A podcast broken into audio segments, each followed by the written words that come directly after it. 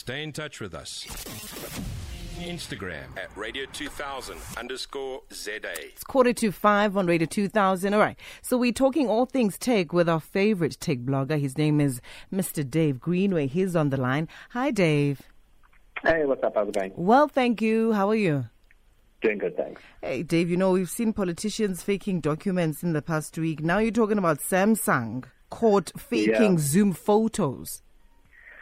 Yeah, you know, it, it might have just been too good to be true. So, um, if you bought the latest version of Samsung's Galaxy S23 Ultra and uh, you watched the advert for it, about a couple of seconds in, there's someone looking at the moon through a telescope and then someone taking a photo with their phone. And they get this perfect photo of the moon, and then the person using the telescope says, "Can you send me that photo?" Because obviously it's so good. Yeah, it's better than the telescope. anymore. Exactly. But what what has what has happened now is that uh, a bunch of smart people on our favorite social media platform, which is Reddit, um, they basically debunked the the whole thing. Um, so what's happened is that Samsung has, I mean, the moon. I don't know if you've looked at it through a telescope or looked at pictures of it, but essentially, no matter when you look at the moon, it's always the same side of the moon that's facing us. So it's very easy to know what the moon looks like and to create an algorithm that can always correct any picture you take of the moon to being a picture of the moon. Okay. So what they've done is the phone is smart enough to know you're pointing at the moon. You take a very blurry picture and then it uses a fake version of the moon and just puts like your picture on top of it so it still looks the same as your picture, but it's just very accurate.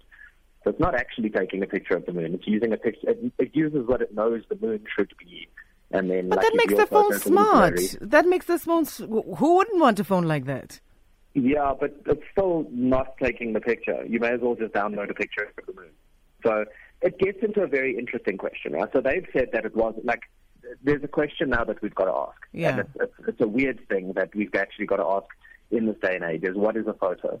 So in theory, a photo should be um, and like a point in time that you've taken a picture of. So the light at that time represented in a digital format. Okay. But nowadays we have That image in its purest form should be the exactly. photo. Okay. So we've got, you know, filters and image processing and all this other kind of stuff that happens. And even your phone these days will take three or four photos at a specific moment in time mm-hmm. and use your smile from the first one and your eyes would be open in the second one and the lighting is good in the third one and the background is blurred just right in the fourth one. Oh and it combines all of them into I would love that photo. phone.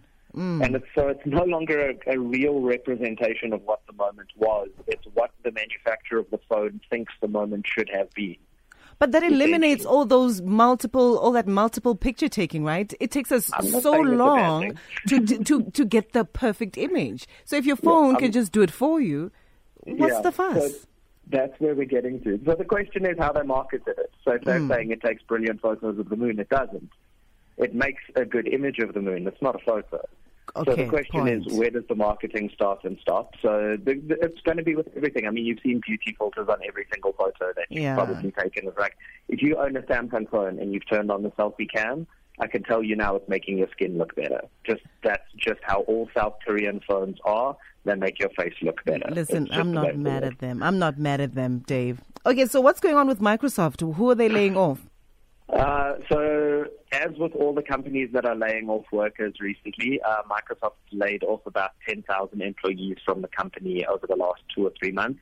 And one of the teams that they've laid off is um, a team that's basically in charge of um, helping other departments in the organization integrate artificial intelligence into their products ethically and responsibly.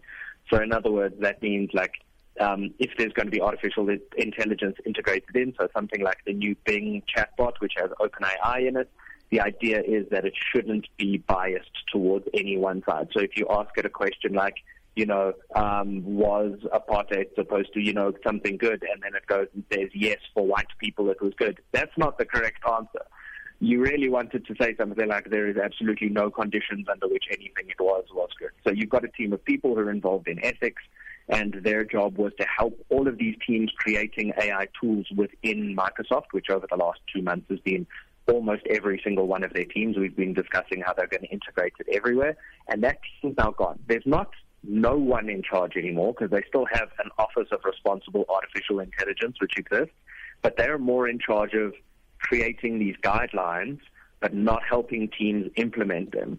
So there's a bit of a worry that we're now going to have, you know, these lofty ideals where you're going to be like, we do artificial intelligence responsibly, but when they actually mm. release the product, the products themselves aren't going to do it responsibly, and we're going to land up with things where mm. it's you know, I, am yeah. not saying that it can be bad. Like artificial intelligence in and of itself, you know, any technology isn't inherently bad in and of itself. It's more how it's applied.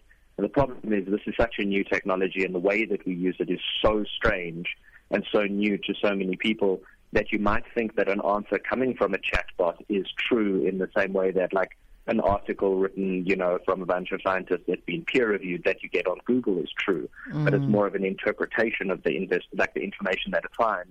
And if that information is built on an imperfect model, then you might land up with the incorrect answer, and people might believe that because we believe everything on the internet. We do, we do. So the move that Mac- the Microsoft has made is irresponsible.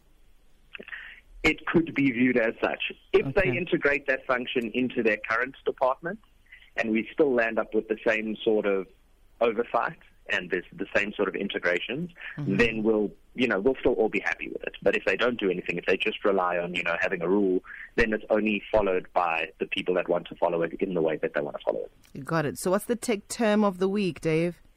Tech term of the week this week is Microsoft's Build Conference.